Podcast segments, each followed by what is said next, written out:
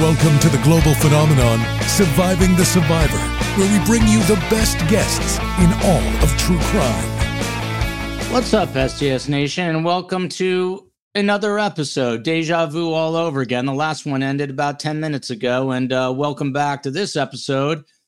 Uh, it is the podcast, as you know. I can't get past this comment right here from Nona Malou warm brownies and peppermint chip ice cream. That is brutal because I'm trying to be healthy. I had salad for lunch, and this is just. I am a sugar addict, and now I'm being tempted in the worst of ways. Um, love how STS collaborates so positively with other podcasters. As I was, thank you very much. We had a bunch of people on last night.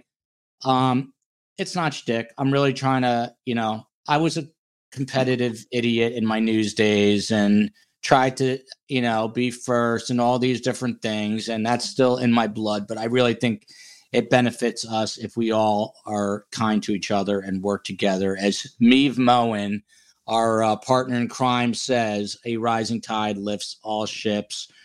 Some people think I'm BSing when I say that, but I really do mean it. So there you go. And uh, Carm will attest to it. Carm was a guest on the last show. But once again, Surviving the Survivor, the podcast that brings you the best guests in true crime. Tonight, it is the best guests when it comes to digital forensics.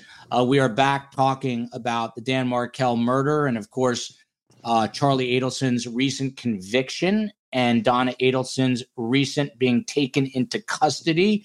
Uh, after nine plus years, Donna Adelson, the matriarch of the Adel- Adelson family, she appeared in a Tallahassee courtroom to hear those charges levied against her, including murder and conspiracy to kill her ex son in law, FSU law professor Dan Markel. This part of this case, and I'm not a science or a forensics guy, and I told our guests this, but it, it's fascinating to me, and I'll tell you why. My dear mother, she calls me and 90% of the time leaves the phone on for 30 minutes afterwards, or she FaceTimes me and I'm staring at uh, it's become a thing at STS where I post it on Instagram at Surviving the Survivor. I would I'll be staring at her ceiling lights, or I'll be staring at a portion of a painting in her condo. Um, needless to say, she's not very adept with her cell phone or computer. So when I heard that Donna had her uh, phone seized and Don and Harvey, who's 80, had his iPad and phone seized, I said, "Whoa, this could be something." Digital forensic experts are going to be all over this, and I feel like this could potentially blow open the case. And here to discuss this is John Sawicki. He is Tallahassee based, and I'm going to let him explain. He testified in previous uh, cases. John, you went a little dark on us, and you're a handsome guy. If there's a light, I just want people to know that they can see you. Um, it's okay if you can't, but um, maybe the best I can do right now. Okay, that's perfect. I think when you dip back, we we lost a little of your light, but John Sawicki in Tallahassee founded Forensic Data Corporation, focused on providing the premier computer forensics and e discovery services to law firms, corporations, and government agencies throughout the Southeast United States. I believe uh, he is licensed uh, as a private investigation agency in Florida. Are you also an attorney, um, John? Yeah, I am. You are. Yeah, okay. Uh, he got out of that to do this. Then, next up on the top right with the American flag, you have Dr. Thomas Hyslip. He is a professor in the criminology department at the University of South Florida.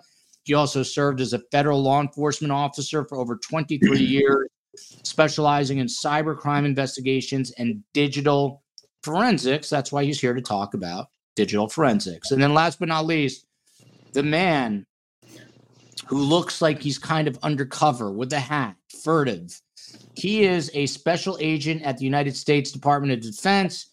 He's an experienced special age, senior special agent with a demonstrated history of working in the military industry, highly skilled in computer investigations, network intrusions, intelligence analysis, government systems, systems, and computer forensics. And uh, he's going to remain with one name, Gary. That's all you need to know. So, welcome to everybody. Really appreciate uh, you guys being here. To the professor first, Dr. Uh, Tom Hyslip.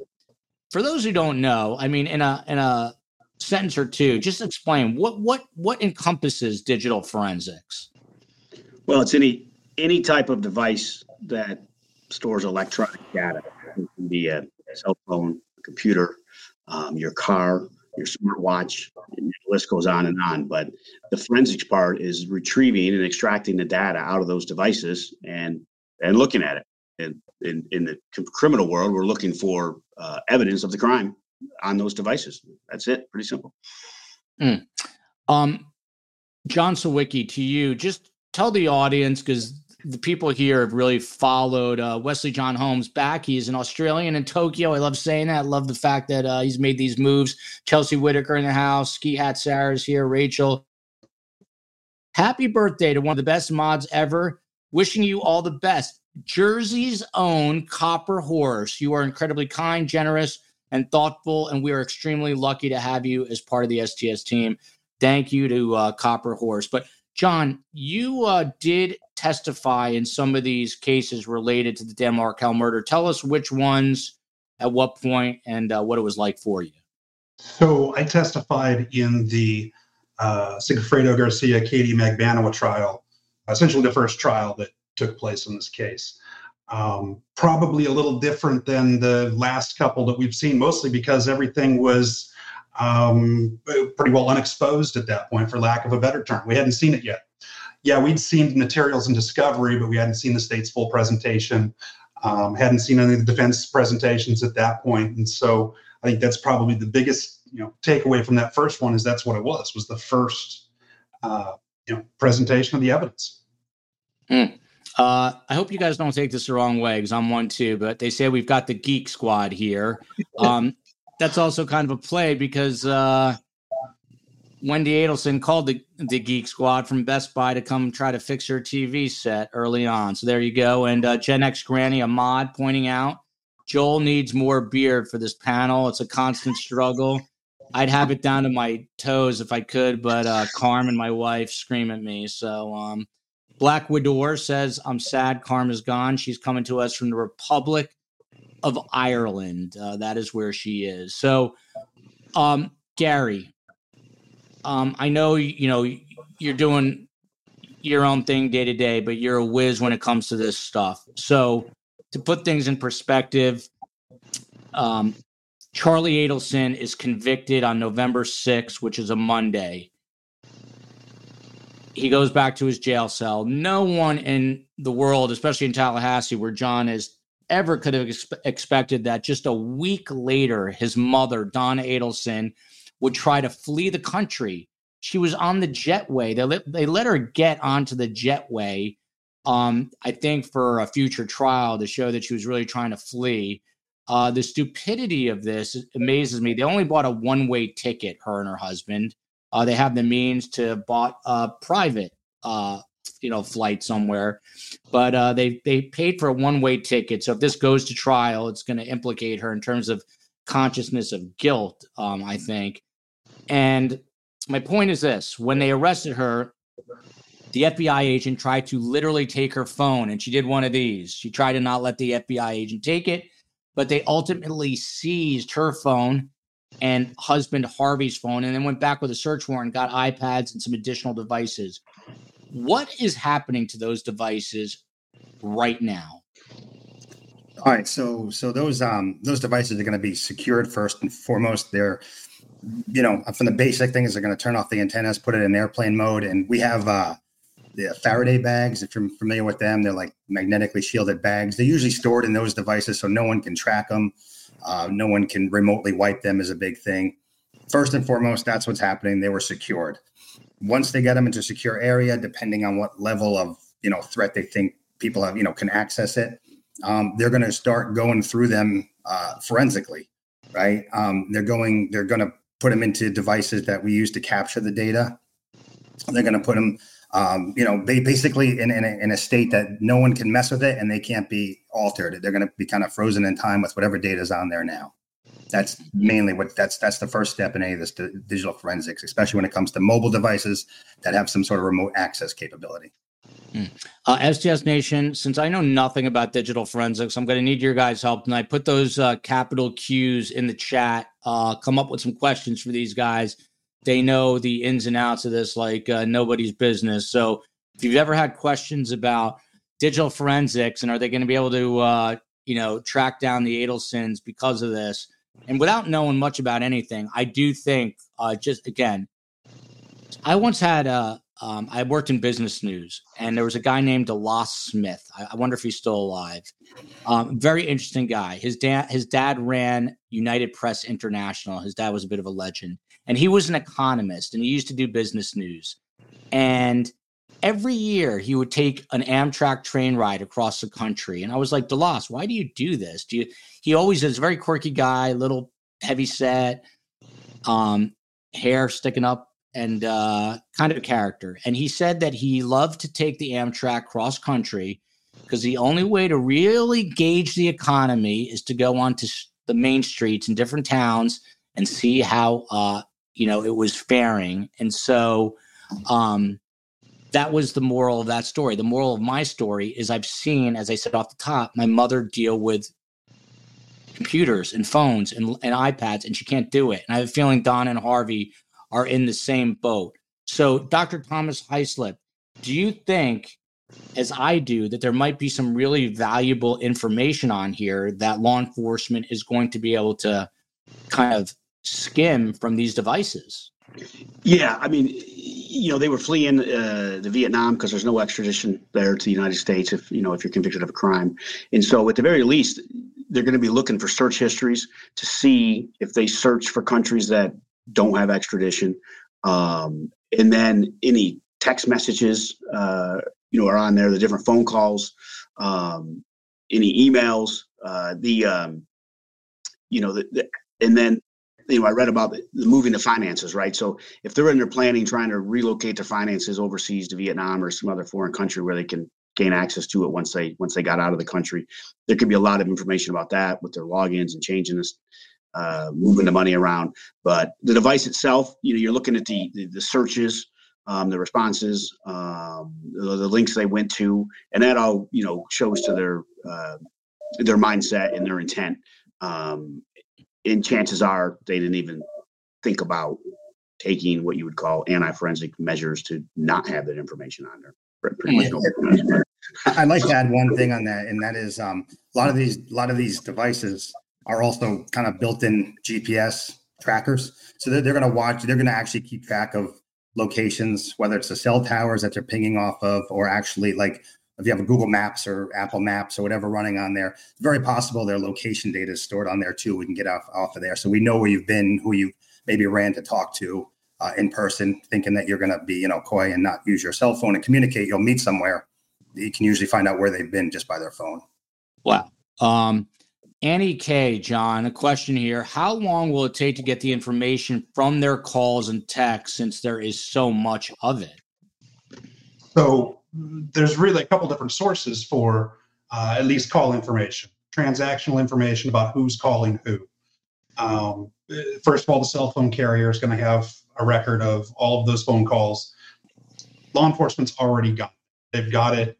Uh, they probably had it within, you know, days of the time that uh, uh, Donna was arrested.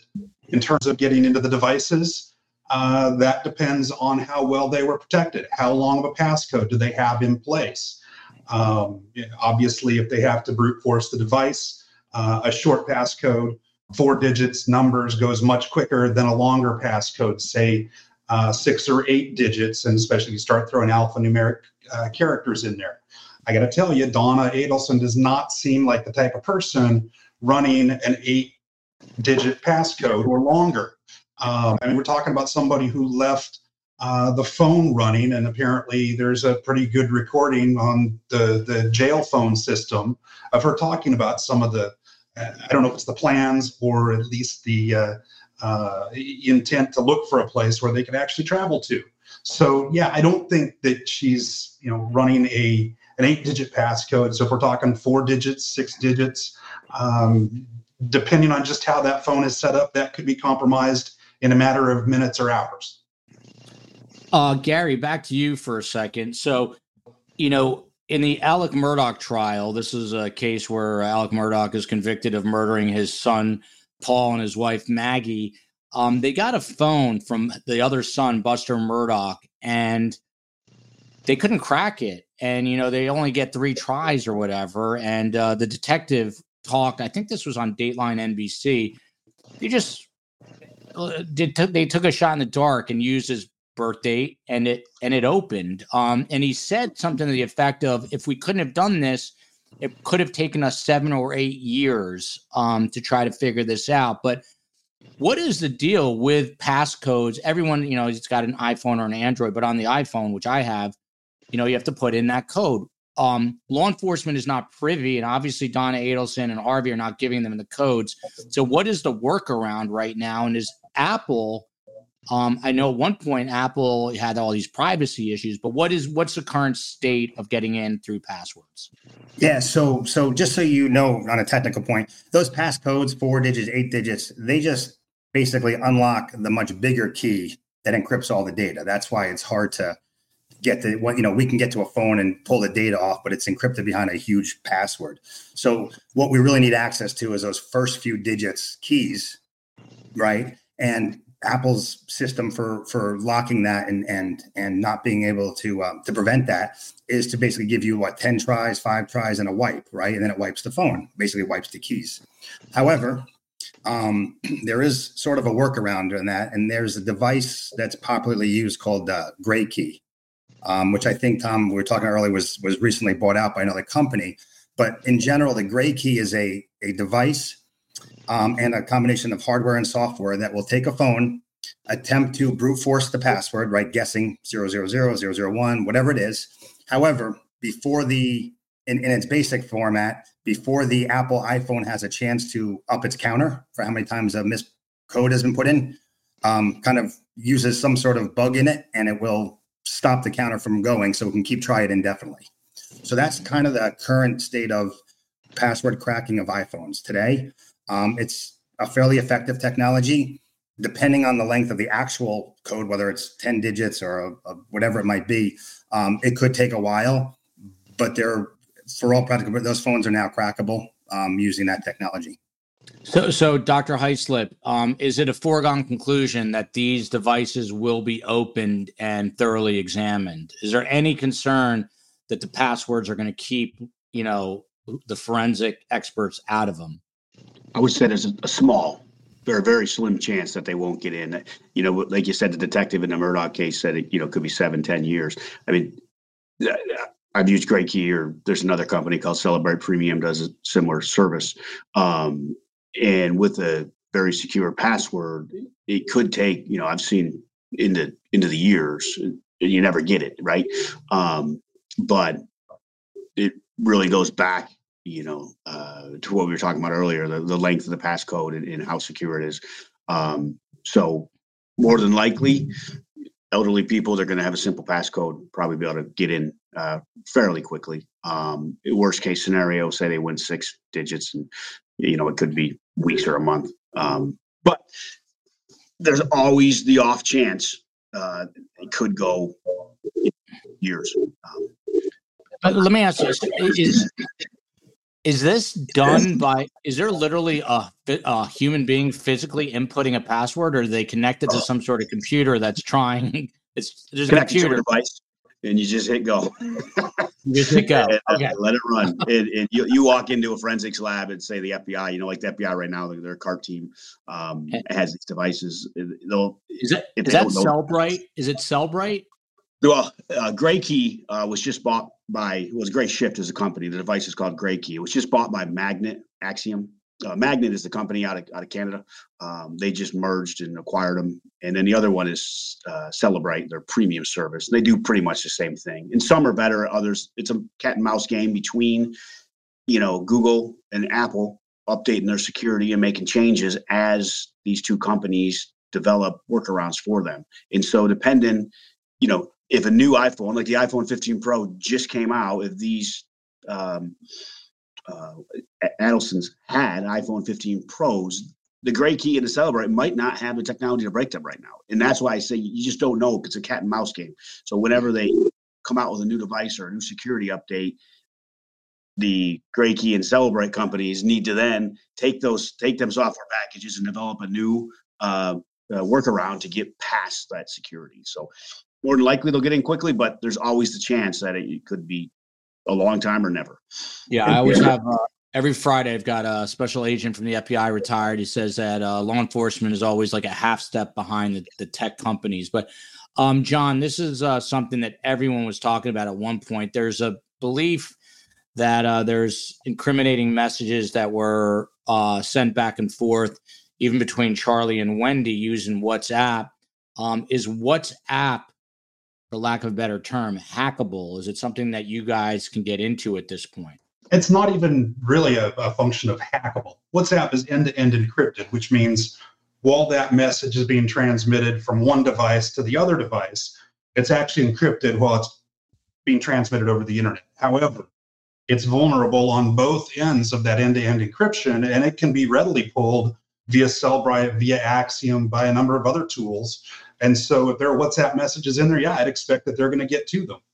Um, I also think it's important to note that uh, even if they can't get in there today, that doesn't mean that tomorrow, next week, next month, they're not going to be into those devices and have pulled all that data. And we're probably at least a year, maybe 18 months or longer from from a trial for Donna Adelson and and Adelson. And so I don't think that there is uh, uh, a whole lot in that phone that's going to be secret by the time that they actually get there. Um, Giovanni's Pikachu right on the money. Joel's question: How do I reconnect Bluetooth? If I told you how many times I bang my head just trying to figure that out in the car, it's unreal you know, I'm in such a weird spot. I mean, we're probably all somewhat similar in age, but I'm 54. And in high school, I had to cheat off of Steve Isaacoff the entire year because I we were taught Pascal, which I don't even think is that a language. Does that even exist in the government? It does. yeah, all systems. Yeah. Back then, I was like, "What the hell is this?" We had the worst teacher, Terry Jern, may he rest in peace. Nice guy, but the most boring guy and uh, the only person who knew what was going on was Steve Isaacoff. You know what happened to Steve Isaacoff? Went to Princeton, went to Harvard, MD, PhD. He's uh, curing cancer, and I'm and I'm doing podcasts, so uh, it makes sense. It makes sense. Um, John, to you, you're in the epicenter here. I mean, you testified. What what would what's the real what's the buzz in Tallahassee like right now, especially in the last you know couple of weeks now with Charlie's conviction, Charlie's sentencing, Donna being in court, Donna in custody. What what is the word on the street? Um, is there a heightened uh, interest, a heightened sense of awareness? So uh, just just to be clear, I am yeah, my office is based in Tallahassee. I live in Tampa, so I'm at least a little bit removed. I've lived down here for a year or so, living outside the Tallahassee area, but I am still in contact with enough folks that, yeah, of course, there's a buzz that goes with that. I think uh, uh, Donna's arrest in particular took pretty much everybody by surprise. I, I don't think anybody really saw that coming as quickly as it happened. And so that's one of those things that anytime you've got something like that in a high profile, profile case like this, uh, yeah, word gets passed around the community. And so uh, Tallahassee is a it's a decent sized community, but it's a very very small legal community in terms of of lawyers, particularly those practicing the criminal defense or or criminal arena. Uh, I mean, you know, you've had folks on over the last you know several weeks that you know I've worked in depth with on other cases, uh, doing other stuff, and so most of those folks all know each other. It's you know everybody uh, works together, and and it, it's probably a little more collegial than it is other places. But in terms of the overall buzz, yeah, it's uh, uh, this is clearly a hot topic case, and it really is surprising. Uh, I, I, didn't know Dan Markel. Uh, I didn't. I, I, graduated from FSU law long before he had he had come to town um, or at least a while before he came to town. And so I didn't know him, really didn't know much about, uh, you know, I, it was in the news that he'd been killed. But what was interesting was watching just how many people in the community actually knew him personally, had been impacted by him in one way or another, either either through uh, the synagogue or through, uh, you know, the law school. That he was very well entrenched into the community and touched a lot of people there. Yeah.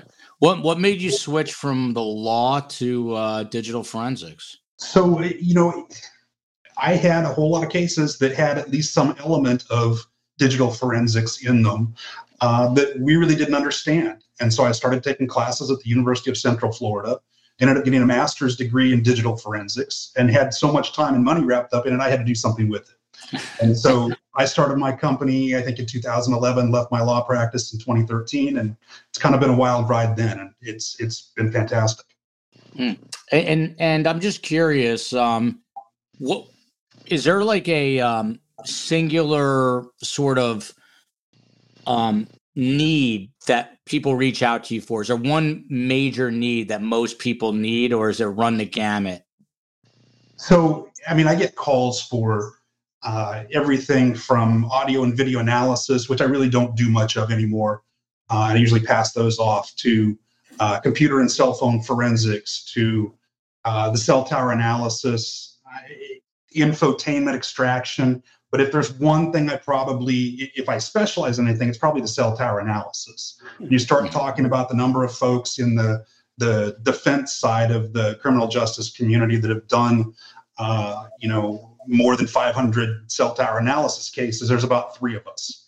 Um, I'm, I'm fortunate enough to have, you know, had the opportunity to work, you know, not just for the defense, but also for the prosecution in a few cases. So um, it really that's the area that's probably you know the hottest right now and then if, if you go behind that and get the the well let me let me put it this way it, there was a point where cell phone forensics cell tower analysis were two unique distinct practices and over the last i'd say five six seven years they've kind of really grown together as we've started to get more and more uh, geolocation data out of the the cell phones uh, out of the tablets. And so it's kind of you know all one discipline at this point, but you know there are still those two components to it. Uh, right on the money here, D Mart. Um, Gary, back to you. Do you also do work with cell tower data? What is it? What does it even mean to do work? I know you know we follow the Bryan Kohberger case out of uh, Moscow, Idaho. He's accused of killing four University of Idaho students and uh, you know he was said to be driving around uh, the house where the murders happened that night and i know there they're looking at cell tower data but what does it mean uh, in the current lexicon gary to go ahead and analyze cell tower data what kind of information does it give you how accurate is it and how useful is it um, i guess in what you do but also in the legal profession to you know to try cases and things of that nature well, as you heard, I'm not the expert in this, but I, I can. Uh, I, I, could tell you. I mean, listen. Cell, you know, before we're talking about that that geolocation data that's on the phones, the cell phone tower data was the most probably important information, um, and it's kind of what you've heard uh, that you know when when your phone's out there, you know, wandering around with your cell phone, it's pinging off of different towers. Um, getting you know trying to it's communicating with different towers a bunch of information um, and from that from that communications the cell phone towers know where you where you're located at. And if you take two, three, four of these cell phone tower data and you triangulate them, you can find your position. That's kind of the whole idea behind cell phone tower locations. Um, again, before the data was stored on the phone with you know your GPS information right on your phone, down accurate to a meter, um, you'd go back to the phone companies and say, hey, you know, this phone, where was it? and you, they dump you a bunch of data and you put in you know for now we have our software will analyze that data and kind of give you a location. Uh, we don't do it manually. And our extent of it really is just subpoenaing the cell phone companies for the data that we then analyze. So that that's really what it comes down to a cell phone tower data. And i'm sure somebody in this little group here has a, a little better way to explain that well, Gary, what's it what's it like to deal with uh, subpoenaing cell phone cell phone companies? Is it easier than let's say uh, you know reaching out to Apple for a favor? Yeah, they're, they're just so used to it. I mean, they have a kind of a kind of a standard automated process. You give them the information, and they just return the data to you in like a standard format, and we can input that data into our cell into our uh, forensic or analysis software. So that's it's it's actually very easy for us. Hmm. So yeah, that's, um, that's going like you said, going to the bigger companies trying to get data is definitely a lot harder. Yeah, for sure. That's what it sounds like. Uh, from Rebecca Need um, to you, Dr. Hyslip, can they still track cell phone a cell phone if it is off, but the phone battery is still in the phone? Uh, Dr. Hyslip, uh, when does a phone no longer become trackable? well, you, you got to take the battery out pretty much. Um, you can, you know, I guess if you jailbroke an iPhone and you could control the radios and put it in airplane mode and turn them off, maybe. Um, but the average person, the phone's pinging almost all the time, and and um, you know, again, as Gary said, you know, this is not my area expertise, cell phone analysis. I'll, I'll defer uh, here and see well, well, uh, what he says. But my understanding in, in, in, the knowledge I have is it's always it's always pinging even slowly. You know when the when it's off, but the battery's in it. I just gonna say really quickly. I know Apple phones now, even in the full off state, um, they're almost working like AirTags, right? They're, they still have they still transmit uh, very little low frequency or low power Bluetooth data. So. Mm that's kind of a newer feature. So airplane mode isn't really airplane mode anymore. A phone off isn't a phone off. Tom said it. Uh, take the battery out if you could. But that that's yeah that's that's my current understanding of the new Apple uh, iPhone and the new Androids. Even Androids, we've been seeing the uh, uh, pushed into airplane mode or otherwise taken off a network. They're still recording their location, and then we'll up that upload that to the Google servers later. Hmm. Uh, you guys will all, not just Gary, be happy to know that uh, Ethel, my boxer, is now air tagged, and I got her uh, a little cover from Amazon that keeps because she's had another a couple of other air tags. They fall out of her little case, so she's air tagged. And I'll tell you why it's important because uh, two days ago, a French, a all white French bulldog appeared at my front door, and uh, no collar, no nothing. Um, she was chipped, but the chip had no information. Turned out it was our Brent, there's someone renting a home next door. It was their dog, but uh, my dog got to play for a little bit. So, in case anyone's wondering about Ethel's air tag, it is uh, in place in case she goes running away. Um, when you're walking her, you're being tracked. Just FYI. Of course, right. the whole world. Yeah, I'm not. I'm not worried about that. I we'll get. We're, we're gonna. I'll get back to that though. My mother is worried about that. Frankie Figs, huge friend of the show that helps us out behind the scenes all the time. Um, back to you, John. What what is Cellebrite, and do you work with it? I mean, you hear this all the time, but what what the hell is it? Sure. So Cellebrite is a forensics cell phone forensics package. It allows you to. It's both the hardware, software components, and there's a couple of different software components. But in a nutshell, it allows you to connect to that phone either with a tablet produced by Cellebrite, the company, or with a laptop or a desktop computer. Uh, input whichever device it is you happen to be uh, pulling the data out of, or Cellebrite itself will recognize, hey, you've got a, an iPhone 15 plugged in, uh, and then go ahead and pull that data out and pull it into a bucket uh, so that it can be preserved for uh, whatever purpose you happen to be using it for, whether it's whether it's court, whether it's you know, some kind of uh, internal investigation, uh, whatever reason that may be, you're able to get that data out of the device and into a format in which then you can you can analyze it and and review that data. Uh, you have to understand that in some of the newer iPhones, it is certainly possible to pull a couple hundred thousand pages of data out of a particular iPhone. Uh, and so trying to look through that on the screen of your phone, that's never going to happen. In addition, there are things that you can no longer see on the screen of your phone that you can access via Cellebrite and via that data extraction, uh, and then through the, the review component of the Cellebrite software. And so uh, it really uh, allows you to go through a whole heck of a lot more data uh, a whole lot quicker than you might otherwise be able to. Hmm. You guys must see some uh, strange things on those devices, but we'll get to that. And Dr. Reinhardt, um, with a question here. Uh, Dr. Hyslip, to you from one doctor to another. What about accessing? This is the Adelsons, their smartphone browsers, especially if they were using one of those private modes. So, private mode, all that does is it doesn't store the history inside your browser. So when somebody else opens a browser, they can see it and use it. The data is still readily available, can be extracted, it can be examined. Um, so it, it provides you no protection from, say, one of us analyzing the phone and seeing where you went, what you were browsing for, what you were searching for. It's really more for um, a guest wants to use your device and they don't want, you know, the where they went and stuff to be stored in your history on your local device. I would say also to that is that uh, Google, or you know, if you're searching up somewhere and if you're in a incognito mode and you're searching somewhere, that search is stored at the search company, right? And whether it's Google or Bing or whatever. So yeah, that's it's not you know, privacy mode is is a very kind of generic term there. No privacy. no, Yeah, as it as and it doesn't exist. slightly more Um, privacy. yeah. Uh, Big Brother's watching. Rachel Gamber, uh, John, to you. So Dana, uh, Donna, not Dana, but Donna Adelson is is really pushing for a very fast trial. Obviously, she does not like sitting in jail. Uh, the judge mentioned uh, next court appearance in February or March, and her lawyer said no, let's do it in January. People think she wants to go to trial, uh, and she has that right to go within 180 days. Uh, I think it is. Um, but the person here is wondering do you think she wants a speedy trial in the hopes of beating the data being unlocked from her devices? I can't imagine she's thinking in those terms, but uh, is there something to that? That the faster there is a trial, the less likely you are to get all the necessary data you're trying to pull.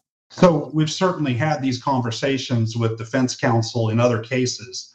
Again, I have no contact with Donna Adelson or her defense team or anything like that, but we've had the conversation with uh, defense counsel in other cases where they believe there may be something damaging on a cell phone that the government may not be able to get into today. Uh, in which case, it's essentially kind of like uh, Schrodinger's cat the data is both there and it isn't there until you actually get into the phone. And so, yeah, we've had those conversations where, you know, if it was me, I would probably go full speed ahead and try and resolve this as quick as you can. Uh, if you think that there's going to be something aggravating that comes out of that device. Um, however, I, think in this particular case, you've got an iPhone, so you've got a known um, uh, security structure where I have to think we're not dealing with somebody with an eight digit passcode, an eight digit alphanumeric passcode. We're dealing with somebody with a, a, you know, six digit, if that's what, I mean, that's what the iPhone defaults to at this point. If she's got some kind of an app that may force her to do that, she probably has that. There's a possibility this thing isn't protected at all. They could have been into it that evening. Um, you can certainly remove passcodes from your iPhones, and sometimes we do that for uh, elderly folks so they don't have to worry about fighting to get into those devices. Um, That may have been one of the reasons she was trying to fight Pat Sanford uh, for that cell phone. Yeah.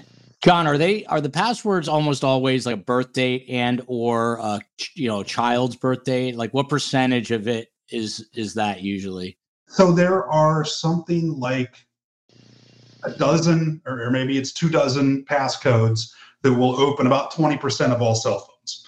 And these are pretty common things one, two, three, four, four, three, two, one, zero, zero, zero, zero, the common stuff. That'll open like 20% of all phones out. Wow. Once you get past that, you start to get into other things that people may use, and you would you would try to build a, a dictionary for that user. Things like their date of birth. Um, I had a had a case once that involved the theft of proprietary information from a company. Uh, once we finally got into the phones by getting the passcodes through discovery, both of the employees who were suspected had used their employee numbers as their passcodes.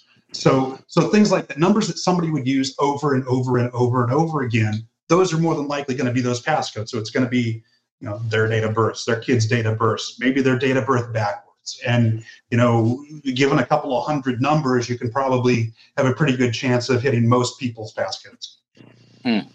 Um, Tom, I don't know if you know the answer to this from Baker Canner. Did Apple at one point give in and unlock an iPhone for a criminal investigation? I remember there was a big case a while back where they were in the news, but do you happen to know if they ever actually relented? Yeah, I'm not aware of them ever relenting. Um, Gary, any you? I mean, I No, know. I, That, I would say if they did, then uh, no one's talking about it. yeah, exactly. Yeah. I think what they're talking, what they're, I'm sorry, I didn't mean to cut you off. My Oh, go ahead. Go ahead. I believe what your commenter there is referring to is the San, San Bernardino shooting case from Yes. seven, eight years ago, where there was a big push uh, by the FBI to get them to, to, to force Apple to let them bypass their encryption scheme. Yeah. And Apple said, uh, no, we've spent billions of dollars developing this encryption scheme. It isn't just for the US, we use this around the world, including in regimes where bypassing that encryption scheme could very well cause people to be killed. Uh, we don't think we're going to do that. Now, I, have always kind of suspected that the FBI was floating this uh, uh, test balloon just to see if, look, if you're not going to let us bypass it for uh, terrorists, we're never going to get that chance. And when Apple kind of bucked up and said, no, we're not going to do that, within about six months, Cellebrite had come up with a way to uh, uh, bypass that passcode. Wow, that's interesting. I, I, um, just want to mention one thing. If you, it's not, you're definitely don't time for it now. But if you start talking about the legal side of forcing people to use their fingerprint or facial recognition, that's a whole other topic. Of you know, can you compel somebody to look at a phone to unlock it? Right. Yeah. That's, yeah. What what what about that? I mean, some phones are right. Some phones are like fingerprint uh, enabled. So, what, like, let's say Donna Adelson, you needed to put her thumb on there. You couldn't force her to stick her thumb on there, could you? Oh, I've, I've seen warrants written that are actually worse than just simply forcing them to put their thumb on there. Um, you know, it's they'll do exactly that. There's certainly warrants out there that'll allow someone to forcibly take DNA. Mm. Um, there are warrants out there that'll allow those kinds of things to be compelled against somebody's wishes, and they certainly do that from time to time.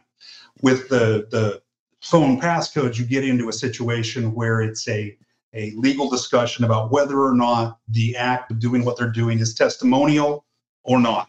And so typically what the courts in the past have held is that a fingerprint is non-testimonial, doesn't implicate the Fourth Amendment in order to force someone to give up a fingerprint.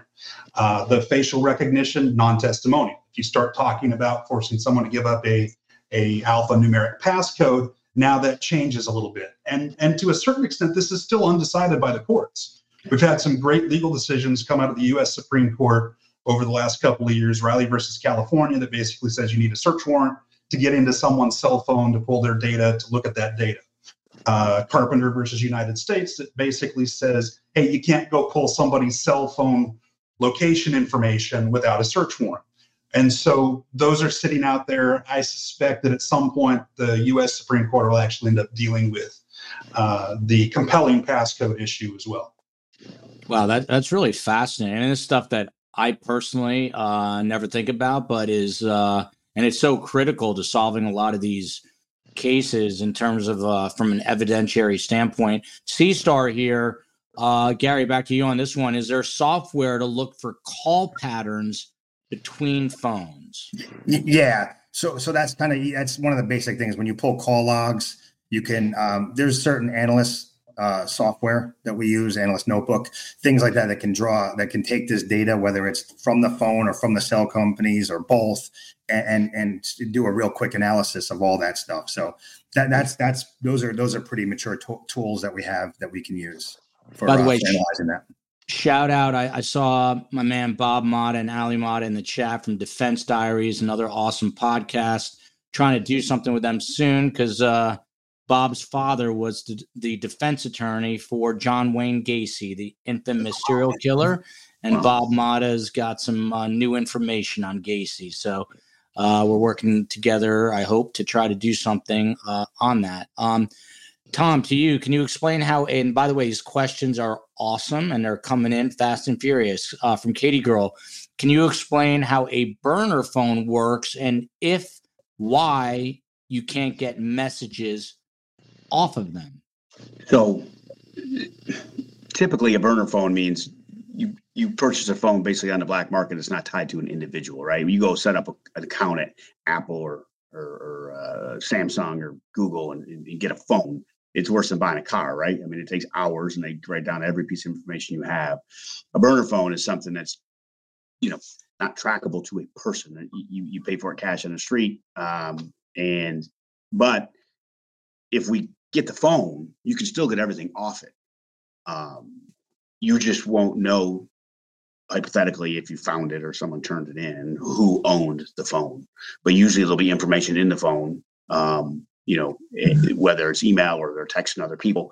Um, and you can then get subpoenas and search warrants for any accounts on the phone and, and, usually track down the owner that way. But, you know, the typical burner phone you think of on TV where it's a flip phone, it's not a smartphone, it's just to make phone calls.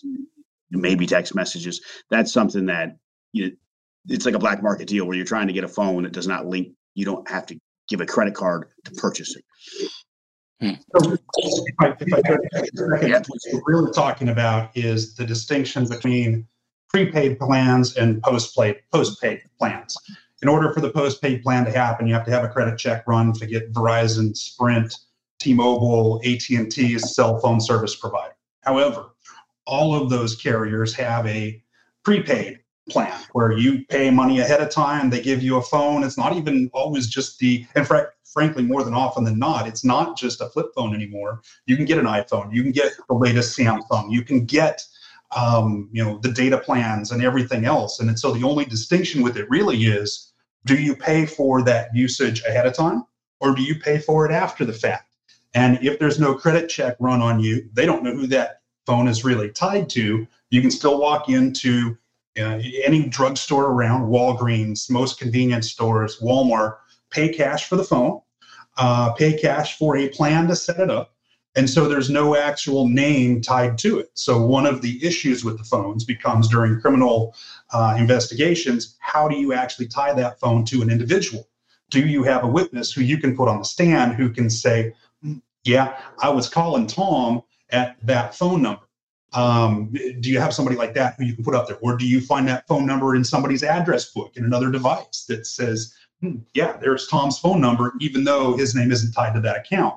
And so while the burner phone, the so-called burner phones have this connotation of being the drug dealer phones from the wire, um, there are, you know, frankly now every one of the the major cell phone providers has their own uh, prepaid company. This is the Boosts. It's the uh, uh, you know that type of company. There are now other companies as well that have started uh, buying up time on the other cell phone carriers, the, the, the big ones, and reselling that as a pre, prepaid phone. So uh, you can get into the cell phone marketplace by buying some time on T-Mobile's towers, and you know I can put out John's cell phone company if I'm you know inclined to do that. Yeah, I, I, know in the Long Island serial killer case that's uh, gripped the attention of the nation right now out of Long, you know, Long Island, uh, that he had burner phones, and I think they were able to access them and track them back. So you know, there was that notion out there from people who don't do what you guys do that you're safe with a burner phone, but obviously you're not completely safe. But uh, Sue B here says, um, to you, Gary, how far back can the devices be reviewed? If they delete, does it eventually delete permanently? Yeah, so good question. The listen, these devices, especially the newer ones, have so much data storage capabilities that they're just going to keep storing data until it gets to a point where it's full, and then it'll start overwriting some of the data. Um, that's one of the kind of good and bad things with some of these new phones is they're terabyte. You get a terabyte of of, of uh, solid state storage on these devices, um, it'll store it for, I mean, you know, years or well after the life of the phone, right? So we can often pull data that goes way back uh, on those phones. Um, this is the way the technology works. It usually doesn't overwrite the data until it really has no more places to write it, and then it'll overwrite it. If you delete data on a phone, it is a little harder to pull off uh, off of solid state devices, but not not you know our tools will do that, right? So um, it's a you know it's a, it's hit or miss on what you will get where you do run into problems, or we run into problems, is when you do wipe the phone, you do a factory reset on the phone, you're now removing that long key I talked about at the beginning. That it's a big giant encryption key that encrypted all the data. And so when you wipe the phone, you're really just getting rid of that key, and you'll that's that's mathematically not crackable, right? Um, so so generally speaking, we can get data pretty far back on a phone, and you know even some of that deleted data. But once you kind of factory reset, it becomes harder it's not impossible to get that data off.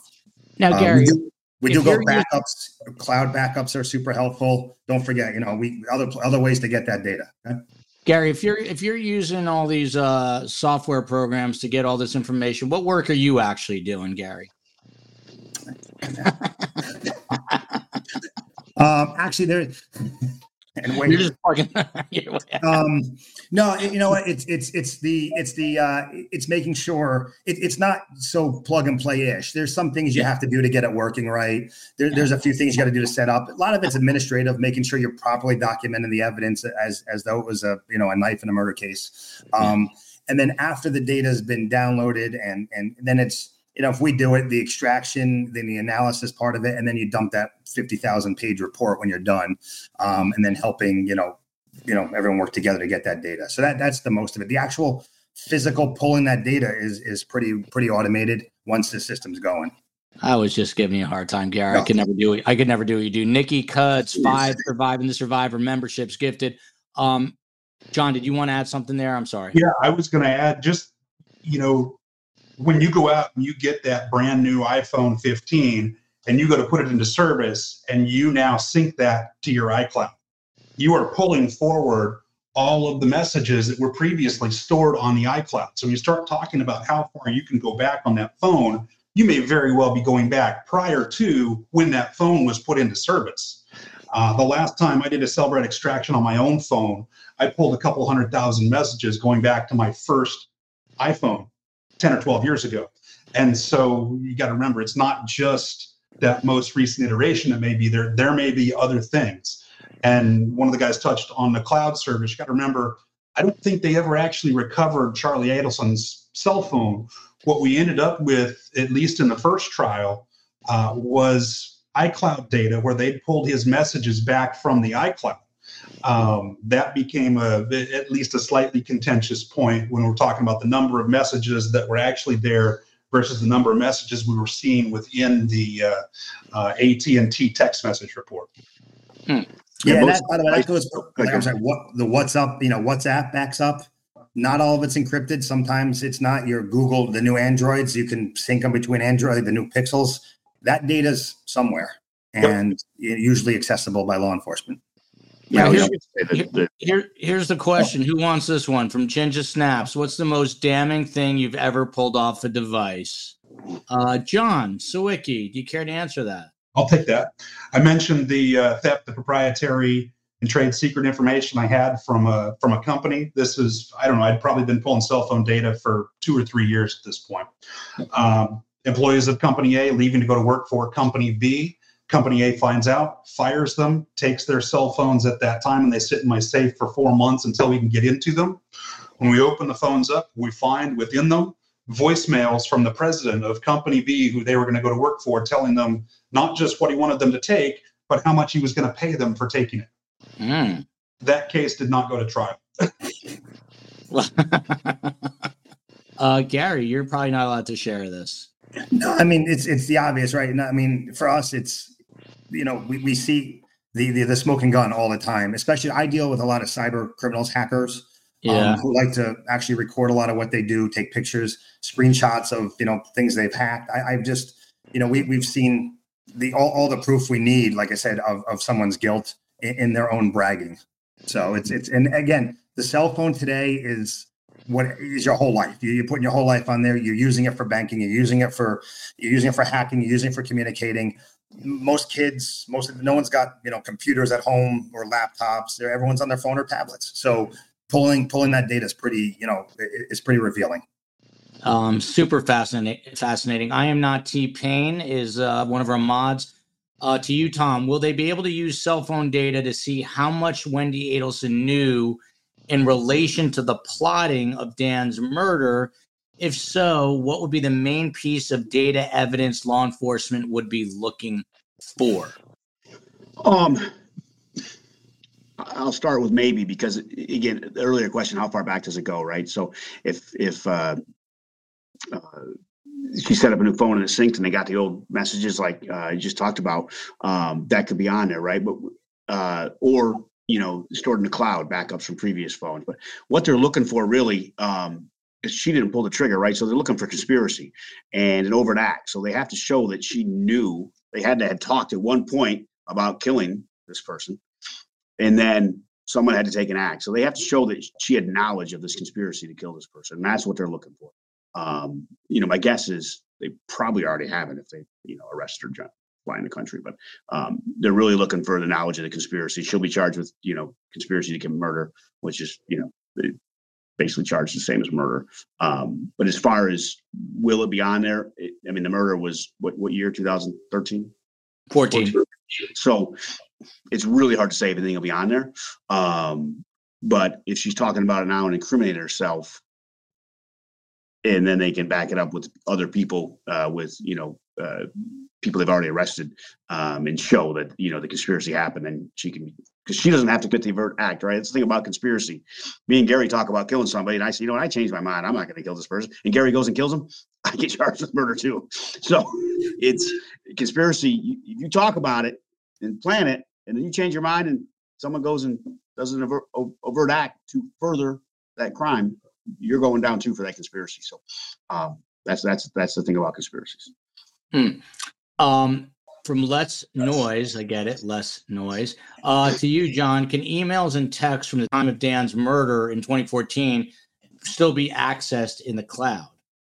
It's a good question, and I don't know that we know the answer to that. We certainly know that they pulled Charlie Adelson's text messages from the cloud, but they did that back in probably 2015, 2016, somewhere back in that time, because we had a first trial uh, for Sigfredo Garcia and Katie Magbanua. Um, how long does Apple let that data from a uh, dormant cell phone sit there? It's hard to say. Um, I would certainly expect that the stuff from from uh, Charlie's latest phone was probably there, um, but it's it's really hard to say just how far they're going to be able to go back on the cloud. I would expect to go back a couple of years, but I don't know that it's going to be permanent. Mm. Um, here's a super sticker from Hillary uh, Bethencourt uh, to you, Gary. Can they use a high def photo? These are interesting questions to open a phone with facial recognition enabled instead of cracking a password. Yeah, good question, and the answer is no because the the face uh, facial recognition of at least the iPhones and the more modern phones is actually a 3D face map right? If you ever look at how it works, it's not just a standard photo of you, it's measuring depth also and that data is stored within the uh, facial recognition stuff. Hmm. So it's um, not just, it's not just a, a, a face, and uh, uh, just a, a, flat picture won't do it. The older technology was tricked that way, and they they they said, okay, enough of that. Hmm. Uh, from Heather and Tom, uh, how do they get into older phones? Do they keep old methods alive, like a Wayback Machine? LOLs. Yeah, yeah. I mean, these uh, companies uh, when they develop the you know bypasses for for different models, once they're developed, they're there, right? And then when they move on to and you know OS iOS moves from 13, 14 to 15, they still have the the you know uh, workarounds for the old uh, software uh, versions. Um, and the one thing that is nice about these, you know, the software, whether it's Cellebrite or, or Axiom, a lot of it'll, it'll it'll try to recognize the type of phone when you connect it and then say, okay, if it can't, if it recognizes it, you say, "Yep, that's what it is. It's an iPhone 13." It, it knows, okay, I know how to get in this one. It just runs. If it can't recognize it, you got to give it, no, this is what it is, and then it'll try what it knows. Um, but yeah, it, they they keep those around. Um, you know, and if you go way back, you know, you talk about the old chip off and JTAG days where you're connecting a little. It was like playing um, a, a game where you touch the sides, right? Tom, I can go back even further than that. I still have an IP box sitting in my office. So I was going to say one one interesting thing about that is we're you know our cell phone kits and John I have them. Um, they're full of connectors. I mean, some of the craziest connectors you ever. I you know you open up this kit and it's got sixty or seventy different connector types. For because remember, think of the old phones. There was no standard. It wasn't just a you know lightning connector or USB. They had some crazy connectors, and our kits come with a lot. And the new, some of the better cell phone kits will actually, uh, you know, light up or give you a number and say, pull that. That's the kit connector you need. Because some of those old phones and some of those foreign phones just have the strangest connectors you'll ever find. Wow, that's and interesting. It's not really just even the the connectors. Some of those connectors actually have software embedded within them. They inject into the phone that will let you uh, into certain models or let you pull data from certain models. Hmm. Hey, John. Uh, so Maui Swift, a little more specific here. How far back years wise can you get texts and voicemails? In terms of years, none, zero. Um, in terms of how far back can you pull text messages, it depends on the carrier. Verizon, I think, is running a couple of weeks right now. Uh, T-Mobile, I think I've seen some text messages going back a few days. AT&T, they're gone instantly. Uh, Sprint, I think they're gone instantly. They just don't retain that stuff. Good point from before was just because it's not on your phone, the person who sent it, person received it might still have it as well. That's exactly it. Is it just because it's not on the carrier's system anymore? Uh, I always tell lawyers there's two phones involved, at least two phones involved yeah. in every text message. And if you can't get it from the carrier, you can start looking to those devices. Or, or a backup, like we talked earlier. You know, exactly. you back up your phone to iCloud or you back up Android to Google Drive. A lot of times, if you don't have the phone, if, if you can't crack the phone or you don't get the phone, but you know they had a phone and you do a search warrant to Apple for their iCloud data or Google for their Google Drive data, and there's a backup in there, the software will let you analyze that backup just like a phone. And whatever was on that phone when they backed it up and whatever choices they made, whether they backed up messages or not, which most of them they do, the messages are there from from that backup.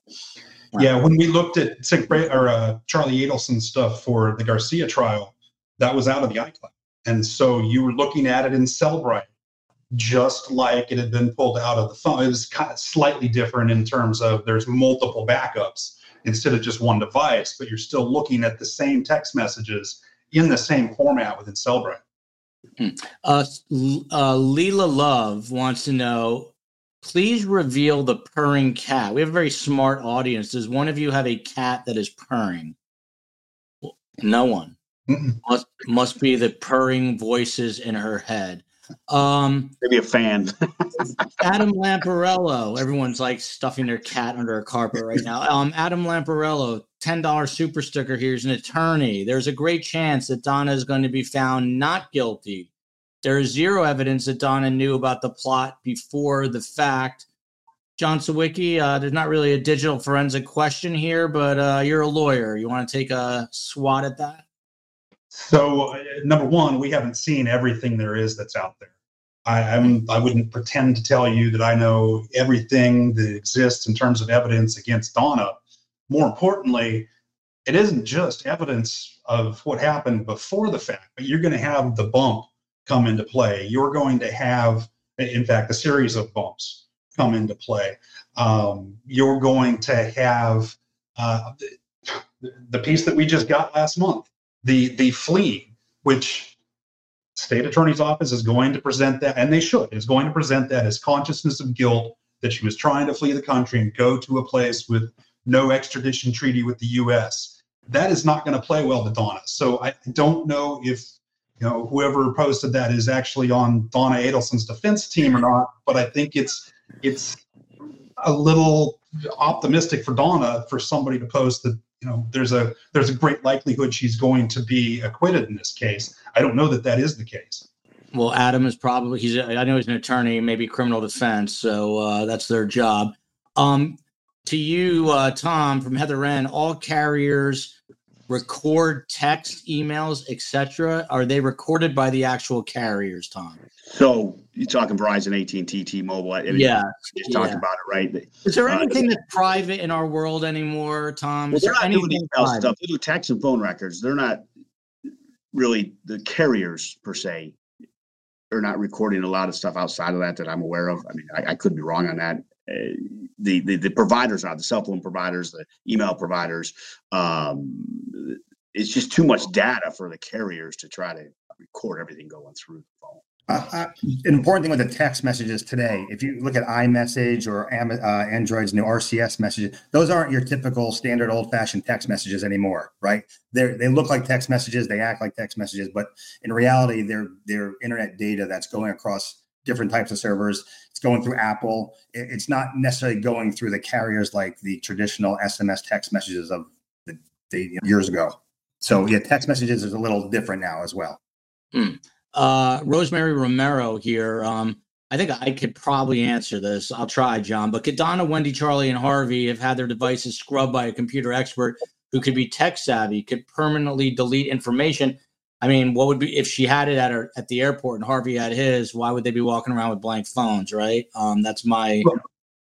Yeah, I would say that you're spot on. Is is number one, you're not leaving the country with no data on your phone whatsoever. Generally, although it wouldn't be a bad way to travel back and forth across the U.S. border because there certainly is a lower expectation of privacy when you're coming back into the U.S. So on one hand, it would make some sense to wipe your phone and then resync when you get back into the US. On the other hand, uh, even if that phone was wiped and they started over fresh on the day that they were leaving, whoever examines those devices is going to be able to tell them. And why would you do that before you just happen to leave the country? And so now you're talking about additional evidence that they were trying to hide something before she fled the country. Hmm. Um, I'm with Analytical Blarney on this one, and I know my mom is. I need a Xanax for this convo, knowing how much uh, we are being tracked. Um, Dom's mom, who just gifted a membership. Do we know if Harvey's phone was confiscated at the airport too, or just Donna's? I believe it was just Donna's, but they went back to Harvey's with a search warrant for an iPad and a cell phone. Um, John, you're the attorney. What's the threshold here for a search warrant? Super sticker from Irish Twins, Mom 926. Thank you. What is the threshold? You can't just go and grab someone's cell phone. So, how hard or easy is it to get a search warrant these days? uh, well, I, I mean, the, the, best way that I can put that is the, the, the stand for getting a search warrant is probable cause. You have to show that there's probable cause that a crime's been committed and that there's evidence uh, relevant to that crime that's likely to be found in the device itself. Um, it's not an incredibly high bar, but there certainly has to be some indication that this is that there's going to be evidence of that crime that's found. Um, I understand that you know, you have Donna Adelson's phones collected at the airport. Uh, Jason Newland wrote a search warrant for it. I'm not sure if the search warrant was written before or after she was arrested and the phone was seized. Law enforcement could certainly grab that phone temporarily, write the search warrant for it immediately before they opened it up and get into it that way. I also understand that there was not just Harvey's phone and an iPad, but a second phone that was collected the next day in the uh, condo search warrant. And so I don't know if that's one of their older phones. I don't know if that's, you know, potentially a third phone that they have between the two of them or some other reason. Uh, it'll be interesting to see how that piece plays out. Yeah, and John, since this is obviously a criminal investigation, it's been going on since 2014. What are you know? You just mentioned Newland with the state attorney's office. What are they looking for? Like, what you know? Is there a place you go to right away when you when you crack those phones? I mean, I assume it's text messages, I assume it's emails, but is there anything that we're not thinking of? So one of the most powerful tools for going through, I think what I said earlier, could be a couple hundred thousand pages of data. Uh, maybe not necessarily in Donnie and Donald, I'm sorry, in Donna and Harvey's case, but certainly uh, in, in a phone that's used significantly. You can have huge amounts of data. One of the most significant tools is the timeline, which lets you view everything in chronological order. And so then you can start looking at those time periods around significant events. So you've got uh, the the what the first couple of attempts to hire a hitman. You've got the you've got the first trip to Tallahassee by Garcia and Rivera. Uh, you've got the next trip with Garcia and Rivera to Tallahassee. Um, you've got when the money's being. You, I'm sure that uh, Georgia Cappleman has a timeline already built out. Somebody at the state attorney's office has already built out this timeline of what's significant to them. And they can go to that chronological listing of all of the events in the phone. And so they're not just looking at text messages, they're not just looking at phone calls. They'll be able to look at all of those events in chronological order. Hmm. Uh, extended play with the super sticker here. Hoping Wendi is next up. She deserves to be wearing the infamous turtle suit. Season's greetings from Santa Barbara. That's where I got married to the COE in Santa Barbara. Uh, to you, Gary, um, from Marianne Engel.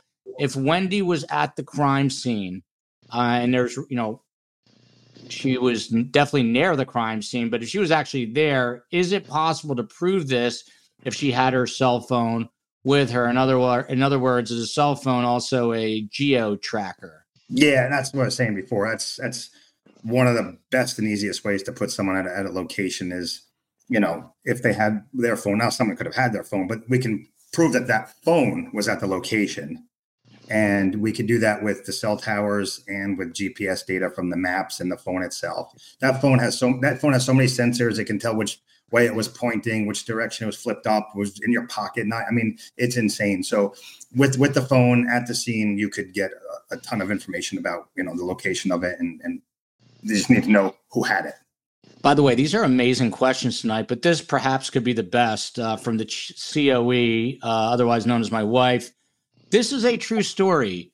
Um, I have been completely locked out of Facebook. I wanted to call customer service because that's Good. what I usually do, but there's no cus. Um, what do I do? Someone give me help. How do I get my Facebook account back? It's completely. Hire hire a hacker online who hacks Facebook accounts. How do I do that, Gary? We'll talk later. I have to Dark talk to anyway. Yeah. Uh, I'm about to ask Gary one of the weirdest things that he's been asked, and he's going to tell me to go basically f myself. But it's coming up, with Gary, after this. Um, triple Q here. What ways? Oh, I didn't put it on the screen. What ways do you go about updating methods to keep up with technology? That's an interesting question. I mean, we were just saying that law enforcement is always a half step uh, behind. So, what do you do to keep up with it? And Tom, I'll throw that to you. Uh, well, for the agents and ourselves, you know, as examiners, if you're constantly training, constantly going to professional education, learning new methods, um, and, and being taught, you know, uh, basically from from the you know companies, whether it's uh, Magnet or Cellebrite, or they're saying this is what changed, this is what our product now does. Uh, there's certifications in those products, and then um, you also have to be proficient in that. So when you learn a new skill about a new technology method that that you know a new piece of software that does something different, you have to learn it, practice it, become proficient in it, and then be able to testify about it. And so it's really just a constant. You're constantly learning uh, and, and, and staying abreast uh, of changes. Uh, you know, we're me. I, we're not the ones doing and identifying the new, you know, uh, workarounds within a mobile phone, uh, you know, new operating system. Um, the the soft the, the forensic software companies are doing that, and then we when they come out with it, we have to learn it, we have to identify it, and, and basically become an expert in it, so we can testify about it. Um, and we do that by going to training, going to professional education, practicing. You know, I know Gary and I, you know, when I was working with Gary, you know, we're, we're constantly doing. Um, quality exams and, and you know the field officers will send out all right here's a new thing test it um, and you get tested to make sure you know how to do it so you can keep your certifications. And a lot of the certifications you have uh, whether it's through the federal government or through a private company like IACIS um, you have to take so many professional education hours and, and then to keep your certifications and some of them require you to retest every so many years to show you're still proficient in the in these skills because it changes so rapidly Uh, this is proof that a this is proof that a time machine exists, probably built by Gary. Misty says, "My son locked my daughter's iPod. I, f- I forgot iPods existed for 45 years, many years ago. Um, something is uh, definitely off there. Uh, maybe she meant days. I don't know, but uh, who knows? Um, there was I don't one- have that in the kit, by the way. yeah." You're on your own. The Sorry, time the, the time machine is coming. Um, John Sawicki, to you, and I, I actually am curious to get all your guys' take on this. And I think Gary and Tom, when you guys were on a long time ago, and I think I had you on for the Idaho murders. Um, we already put that one up. Coe, stop giving me a hard time. They already answered it. Um, oh, here, here's a super sticker. Have such devices such as Alexa, have devices such as Alexa been used by law enforcement? How much of that data is actually stored in the cloud, if any? John Sawicki, that is another uh, way they can get you. So there have actually been some legal battles over whether or not the snippets that have been recorded via Alexa uh, can be seized by law enforcement after an incident. There was a, I believe it was a homicide in the Arizona area where uh, Amazon ended up in a major legal battle with law enforcement about whether or not they were going to have to produce uh, snippets of voice from Alexa uh, law enforcement was hoping that the struggle had been captured on Alexa in the middle of the night. As it turns out, there was nothing in the, the snippets themselves, uh, at least in that case, but it was you know, the first case that I'm aware of where law enforcement was going after something like that. And of course, the, the electronic service provider, Amazon in that case, was resisting that, uh, that attempt. I've seen data pulled out of uh, Android phones, not necessarily Alexa data, but uh, somebody navigating via voice uh, when they're using turn by turn directions and pulled snippets of voice back that way. Uh, you know, we were talking about the burner phones earlier, and that it doesn't necessarily indicate who had the account, let alone who had the phone. But I'll tell you what, voice snippets certainly go a long ways towards who is actually holding onto that phone at the time certain things were done. And ju- just on a uh, similar note there, uh, I know Google. Google has a feature called Takeout. If you, everything that Google stores about you can be pulled, you, can- go to your own account, pull it. It's under the Google Takeout features. Look it up. Um, one of the things that pulls is every voice command you've given your phone or your you know your Google device. It records it as audio, and you can actually pull it down and hear it yourself. But of course, law enforcement or you know whatever can can access that data through through proper legal process. Every snippet of voice that you've ever left out there is is, is recorded. Uh, Space Coast. This must be a question my mother asked. BRB equals B. Even I knew that. Be right back. Um, my mother must be in the chat. Um, Gary was just talking about something, but I have no idea what this even means from Ski Hat Sarah, who's obviously smarter than me. How did the Google numbers play into this? Gary, what is she talking about? Yeah, I'm assuming Google Voice. Um, Google has a free service where you can get a, a phone number from Google assigned to your account, and then you can use that phone number um, in lieu of your regular phone number. Um, the way they the way that works in, in its simplest forms is it's a relay. So Google will give you a number. You can give that number to all your friends or family or business or whatever you want. And then when they call that number, all it's doing is going to Google and then relaying that phone mess or phone uh, connection to your device or multiple devices for that matter. So what what can we do with that is basically we can go to Google and you know show, show me all the phone calls that came into that number. Uh, you can actually call out of that number and you can get text messages there too. So it's like a kind of a cheap second burner phone, if you will. Um, Mm. that it's, it's fully accessible for data from from us and into Google. It's like a more- second Go burner phone. a Nice advantage that you're leaving a record in two places instead of just one. Yeah. A few more questions, and then I've got a final question for these guys. But from Heather Wren uh, to Tom, how do you extract stuff transmitted on a covert channel? I have no idea what that means, but I'm hoping you do. Uh, Signal maybe. I- I'm guessing you're you're you're thinking of Signal or Snapchat or WhatsApp, um, Telegram. So a lot of that is, is stored on your device, right? Uh, John talked about it earlier, where it's encrypted end to end, but it can still be stored on your de- device. And a lot of this forensic software, it's it's again, it's similar to a game of cat and mouse. As new as new apps come out, they will eventually figure a workaround to get that data and extract it.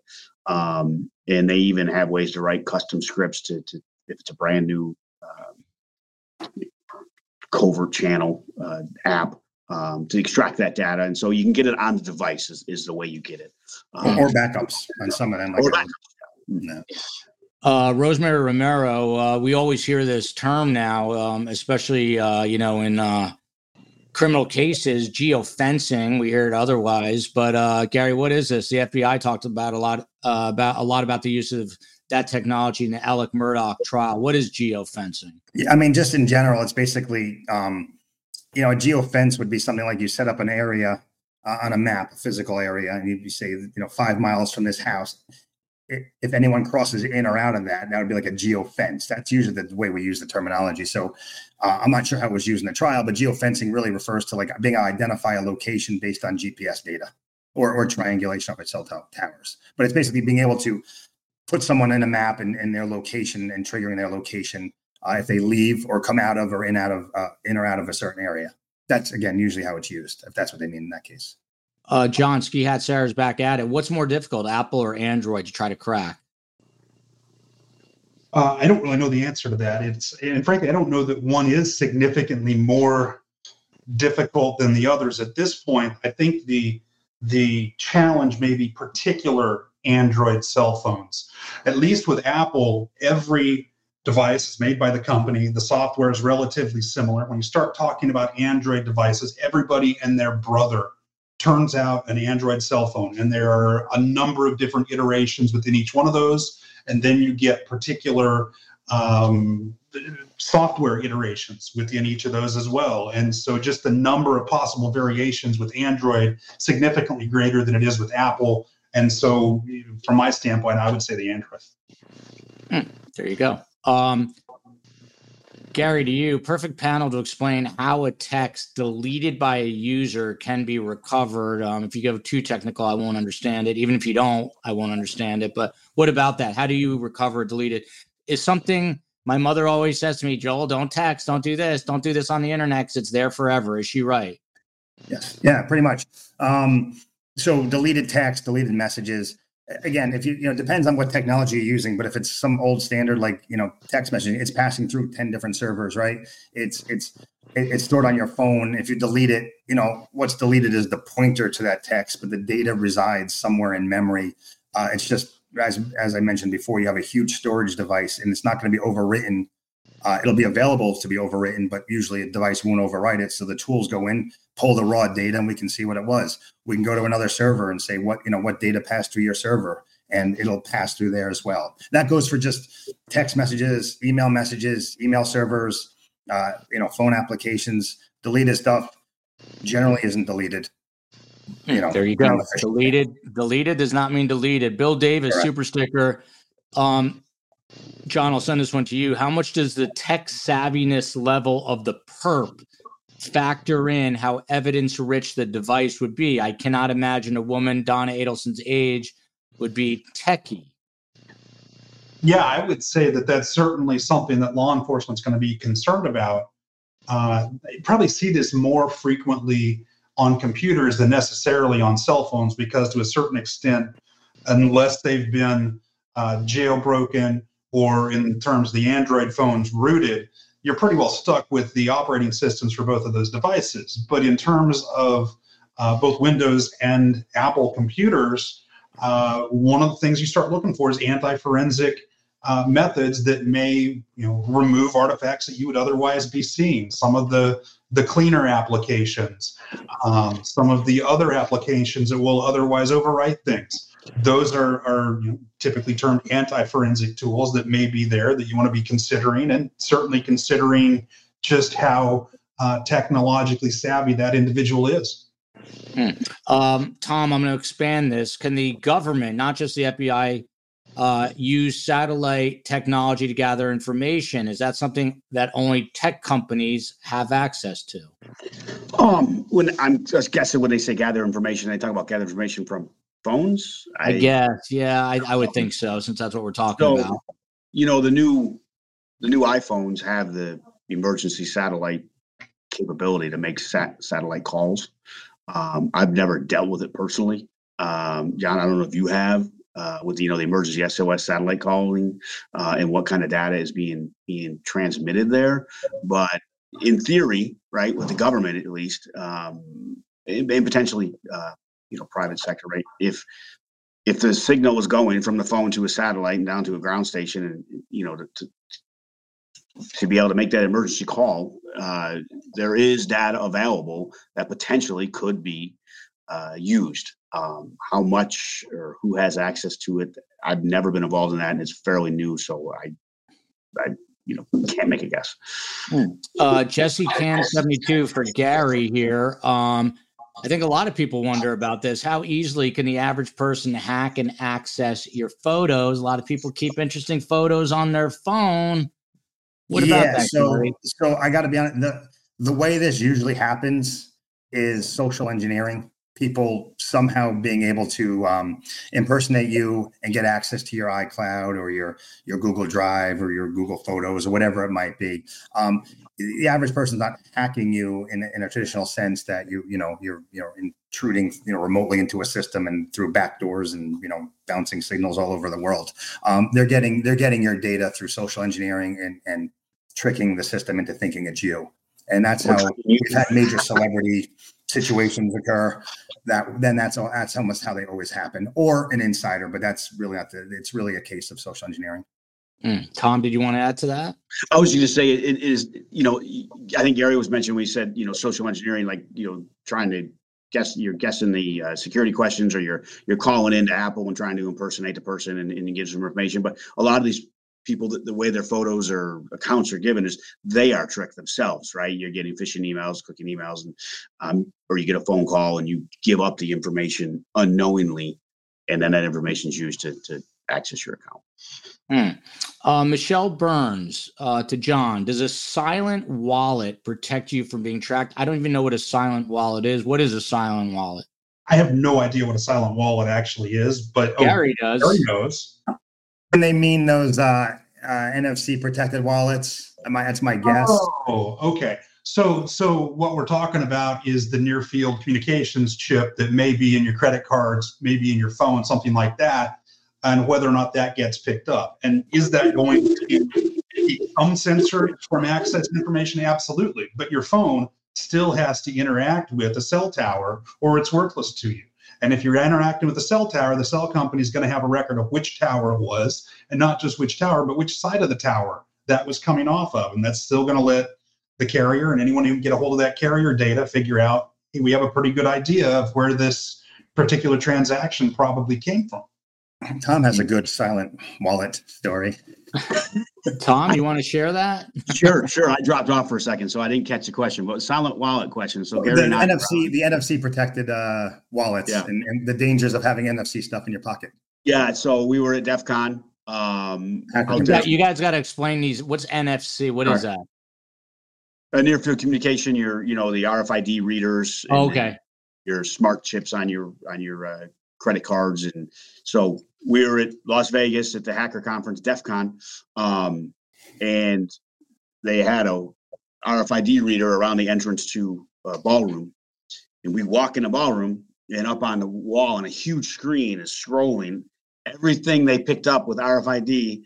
Oh boy! As you walk through the door, was scrolling on a thing, and I we just happened to look up, and I had my military ID in my pocket, and it says Colonel Thomas Hyslip and a bunch of numbers, and I'm like, oh, that's just great. um, that's why you can never go to one of those conferences. Uh, that would scare the hell. That's probably second after prison. Things that scare me. I don't want to be hacked. So uh, these guys have given a tremendous amount of time. Let's uh, finish off with this question tonight. Um, and Tom, I'll start with you. We'll go uh, in in uh, clock. What is the word? Clock something. Nice. Clock. clock I'm so fried. I'm so fried. Uh, Tom, I think I asked you and Gary this the last time, but how has uh, crime changed um, in the modern world? Is it much easier now uh, to catch criminals because of the advent of technology, or is it easier for criminals to pull it off because of the advent of technology? What do you think?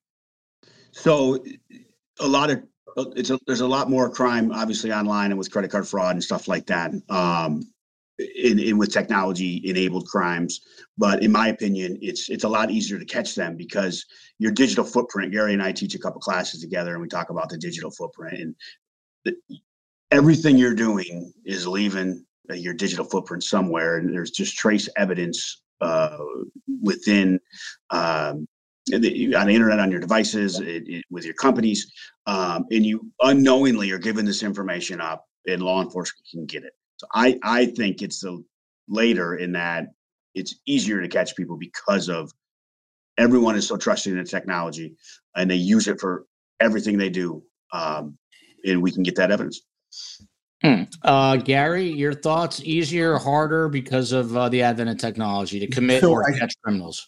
So, two things. I want to. I want to go back to something I said a while ago. But first, to answer that question, I would say what I find most different about crime today is where it can be committed from. Right? You now can be, you know, pickpocketed from, you know, uh, someone in Russia. Right? Someone can steal your money. So it's a lot easier using technology to be a victim of crime from anywhere in the world and have very little chance of of uh, getting any any sort of uh, um, restitution or any sort of you know justice out of that. So I think that's the biggest change is the fact that we can now commit crimes uh, quickly and at great distances. So mm-hmm. that's the, and the other thing we're talking kind of what you're saying before about you know leaving digital evidence and stuff like that. Someone mentioned a while back about needing a Xanax because you're being tracked. But what, what's important to note there, it was a good point, but who's tracking you? It's not the government, right? Everyone talks about the government, but you know law enforcement can get the data but it's the big companies right? It's the googles and the apples and and you know any technology company that wants to sell you something and and you know bring, bring you into their ecosystem right? Those are the ones who are tracking you um and that there's the one they're the ones we're giving all the data to and they're the ones and, and depends on how responsible they are with that data that how easy it is you can become a victim of a crime if their data gets leaked. So i think that's really been the transformation of, of technology and crime hey gary quick question why if i'm talking to a friend today and uh, phones are in our back pockets right. and i say hey i'm going up to canada in a few nice days ad on your phone winter coat. why am i seeing ads for winter coats what is that what's going on I actually have had this discussion just recently. I don't know, to be honest, how much because how many times you talk about something that doesn't show up on the phone and you don't notice it, right? It's you notice the ones that do. Not and and, and it's a good chance that if you're talking about Canada, you may have searched a you know a week ago or two weeks ago about it. The problem is, I think the if you and lawyers have looked at all the you know terms of service when you agree to using these phones. I don't know if it says in there or that they actually listen to your voice, and maybe they do now. I don't know, but it's it's an interesting thing. I don't know if it's just confirmation bias sometimes, but um, mm. just assume you're being listened to and tracked by companies so they can sell you stuff. That's it. McSpunky is a huge friend of the show, gifting yet another membership. John Sawicki, you get the final word here. Uh, how is uh, digital forensics and uh, technology in general uh, change crime for the better or for the worse? Well, I think it's certainly for for uh, law enforcement and for probably uh, the citizens of the whole, probably for the better. Think about the types of evidence they collected in this case the surveillance video off of the buses, the cell tower analysis, the GPS tracker that was in one of the rental cars, the all of those things that as a result of technology and the the work that uh, you know the Tallahassee Police Department and the FBI put in, uh, that they were able to go back and figure out, hey, here's what actually happened. If this had happened in 2000 instead of 2014, this is probably a stone cold who done it, and we still don't know what actually happened. Hmm. Uh, for those who do not know, you do now. Tallahassee-based John Sawicki. He uh, well, now he's in Tampa too.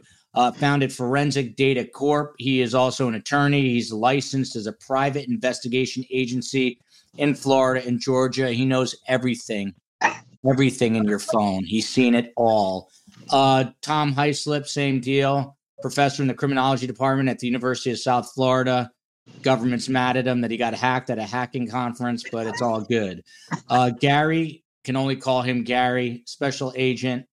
That's all you need to know about him. He's a special agent. He does interesting things all day long. Uh, tomorrow, 5 p.m. Eastern Time, you've got America's most respected detective coming off a knee replacement surgery and retired FBI agent Scott Duffy. We're going to be talking uh, those jailhouse calls, but how they're going to impact the investigation. We did two hours on uh, the psychology of it, what's going on with the Adelsons. Thank you to Lisa Bories. Great show. Joel COE Mods.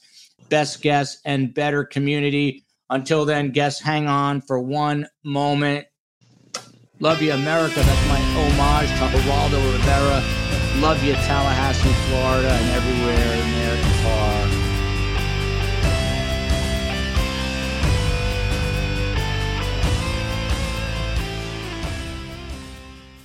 Final seconds of the game. A chance to score and the chance has gone begging. If your business's commerce platform keeps missing the target on golden opportunities, get the MVP you deserve.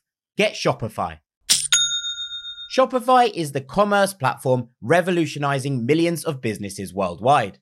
Whether you're a garage entrepreneur or IPO ready, Shopify is the only tool that you need to start, run, and grow your business without the struggle. Shopify puts you in control of every sales channel so whether you're selling signed football boots from Shopify's in-person POS system or you're vending vintage shirts on Shopify's all-in-one e-commerce platform, you are covered.